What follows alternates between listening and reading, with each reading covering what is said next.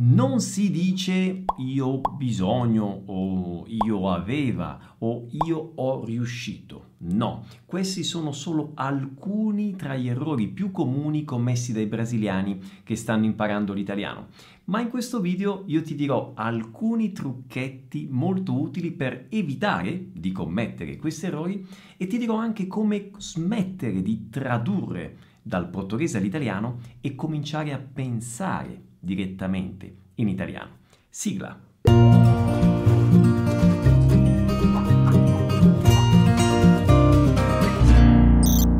Ciao a tutti, come va? Benvenuti a questo nuovo video. Per chi non mi conosce, io sono Pierluigi, creatore di Vuoi apprendere italiano e del programma V A I, che è una vera e propria immersione nella lingua e nella cultura italiana pensata per tutti quelli che vogliono imparare a parlare in italiano in modo molto piacevole, indipendentemente dal livello di conoscenza attuale della lingua italiana. Se sei interessato e se vuoi fare la tua iscrizione, ti invito a cliccare nel link qui in alto o nella descrizione del video. Occhio a questa frase. Quando eu chegar, come si dice in italiano? È sbagliato tradurre letteralmente chegar con arrivare. E in italiano non abbiamo neanche il futuro do subgiuntivo, quindi il congiuntivo futuro, non esiste in italiano. E allora tutte le volte che in portoghese abbiamo questa costruzione, in italiano cosa si usa? Beh, in italiano si usa l'indicativo al presente o al futuro. Quindi, quando eu chegar, in italiano diventa quando arrivo oppure quando arriverò. Esempio, quando eu chegar no aeroporto, ci ligo. In italiano diventa quando arrivo in aeroporto o all'aeroporto, ti chiamo. Oppure, quando arriverò all'aeroporto, ti chiamo. Quando você for embora, mi avvisa. Quando vai via, avvisami. O quando andrai via, avvisami. E adesso attenzione a quest'altro errore. Você fala italiano? In italiano non è tu parla, ma tu parli italiano. Tu parli con la I. E allo stesso modo, você escuta non è tu ascolta, ma è tu ascolti. Tu ascolti, tu ascolti l'italiano tutti i giorni. E ancora, você è. In italiano non si dice tu è, ma tu sei, tu sei, tu sei italiano? Questo è uno dei tantissimi casi in cui la somiglianza tra il portoghese e l'italiano porta gli studenti a tradurre letteralmente e a sbagliare.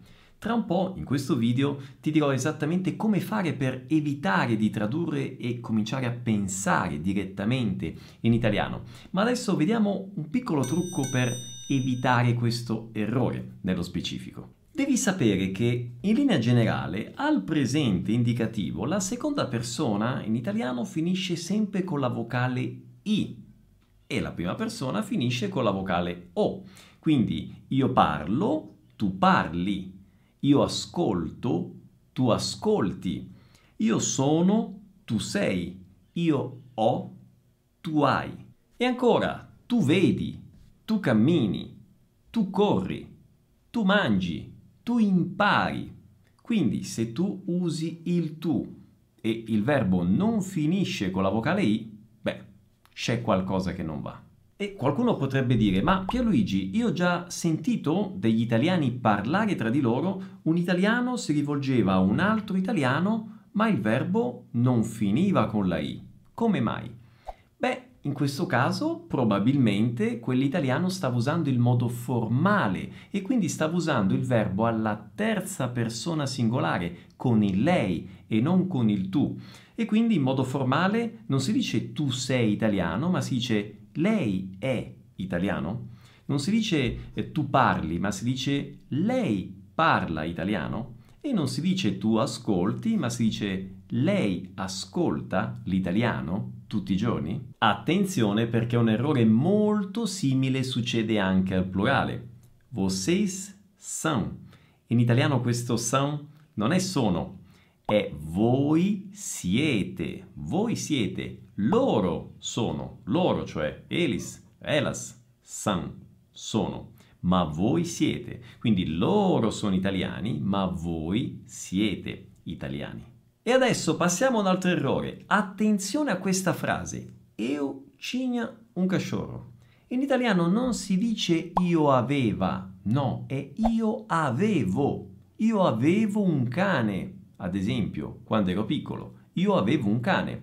E ancora, in portoghese, eu era. In italiano non è io era, è io ero. Io ero. Quindi, ad esempio, io ero un appassionato di calcio da bambino. Io ero.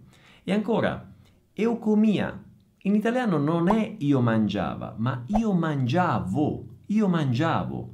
In Italia io mangiavo sempre il gelato. Quindi io eh, avevo, io ero, io mangiavo. E quindi altro trucchetto semplice per evitare di commettere questo errore al passato. Così come nel presente indicativo, in linea generale, anche all'imperfetto dell'indicativo, in italiano la prima persona finisce con la vocale O e la seconda persona finisce con la vocale I. E quindi io avevo, tu avevi, lui e lei aveva. Io ero, tu eri, lui o lei era. Io mangiavo, tu mangiavi e lui o lei mangiava. Altro errore comunissimo con i verbi in italiano riguarda la scelta dell'ausiliare, essere o avere. Questa scelta è necessaria quando si usano i tempi composti e principalmente al passato prossimo, che è in assoluto uno dei tempi verbali più utilizzati in italiano. Eu consegui falar italiano na Italia. È sbagliato dire io ho riuscito, non esiste. Il verbo riuscire richiede l'ausiliare essere e quindi si dice io sono riuscito al maschile o io sono riuscita al femminile. Quindi io sono riuscito a parlare italiano in Italia. Io sono riuscito. Ma Pierluigi, esiste una regola per sapere quando devo usare l'ausiliare avere e quando devo usare l'ausiliare essere? Beh, io ho fatto diversi video su questo argomento e magari te li suggerisco qui eh, in alto in modo tale che tu possa andarli a vedere dopo questo video, ma in questo video voglio segnalarti quelli che sono i verbi italiani che vogliono, richiedono l'ausiliare essere e che più frequentemente vengono sbagliati e che vengono utilizzati erroneamente con l'ausiliare avere. Oltre al verbo riuscire, il verbo diventare e quindi sono diventato o sono diventata al femminile, sono diventato, non lo so, un esperto di storia italiana, sono diventato. E ancora il verbo andare, quindi sono andato o sono andata al femminile. Sono andato in Italia la scorsa estate. E ancora il verbo essere e il verbo stare. Sono stato o sono stata al femminile. Quindi ad esempio sono stato in Italia la scorsa estate. E ancora ovviamente il verbo piacere. Non esiste l'espressione mi ha piaciuto, no? È sempre con l'ausiliare essere, quindi mi è piaciuto o mi è piaciuta. Per sapere come usare il verbo piacere correttamente in tutte le sue forme devi assolutamente vedere questo video che ti consiglio qui in alto. Prima di passare ai prossimi errori ti chiedo, se questo video ti sta piacendo, di mettere un mi piace, di condividerlo su WhatsApp e nelle tue reti sociali. E ancora vorrei approfittare per rispondere ad una domanda che mi fanno in tantissimi. Pierluigi, come faccio a smettere di tradurre letteralmente dal portoghese all'italiano e come faccio a cominciare a pensare direttamente in italiano quando voglio parlare? Beh, c'è un modo estremamente semplice e estremamente efficace di fare questo. Devi stare ogni giorno a contatto con la lingua italiana, ascoltando, leggendo, ascoltando e leggendo contemporaneamente l'italiano. L'obiettivo è che l'italiano diventi così familiare, così naturale per te che capire l'italiano è come capire il portoghese, esattamente la stessa cosa. Ma attenzione, questa immersione non va fatta in modo aleatorio. Ci sono perlomeno due principi chiave da rispettare. Il primo è la ripetizione. È fondamentale ripetere l'ascolto dei contenuti autentici, ad esempio una canzone.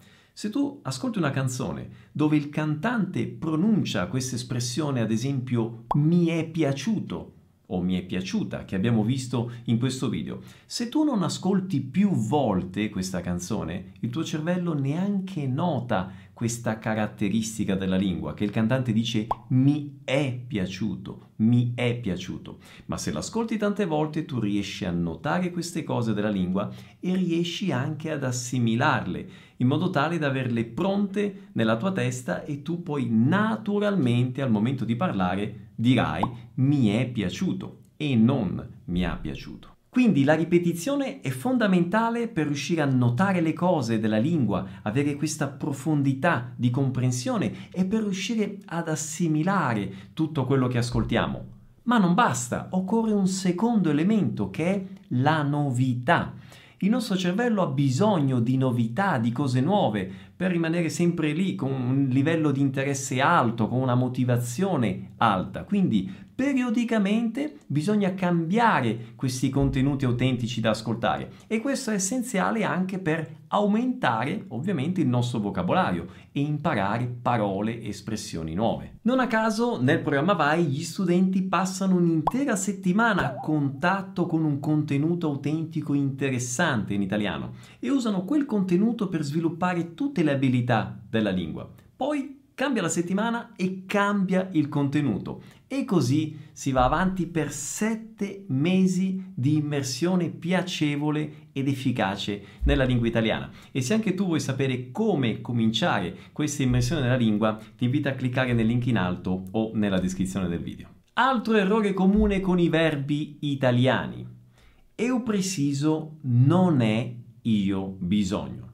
Ma come, Pierluigi? Il verbo bisognare non è precisar? Sì, ma il verbo bisognare in italiano si utilizza prevalentemente alla terza persona singolare, bisogna. Cioè si utilizza in espressioni impersonali dove non c'è un soggetto ben definito io, tu, lui o lei. Esempi: bisogna mangiare per vivere. Bisogna ascoltare l'italiano tutti i giorni per sviluppare la comprensione e poi il parlato. Bisogna buttare la spazzatura. Chi va? Quando invece vogliamo dire in italiano eu preciso, você precisa, quindi vogliamo usare il verbo in modo personale, con un soggetto ben definito, useremo l'espressione avere bisogno. Quindi eu preciso, io ho bisogno. Você precisa, tu hai bisogno. Quindi al presente, esempio, ho bisogno di un passaggio.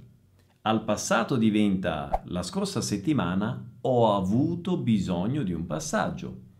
Al futuro, domani avrò bisogno di un passaggio per andare alla stazione, ad esempio. In alcune situazioni, in sostituzione dell'espressione avere bisogno, si può usare il verbo servire.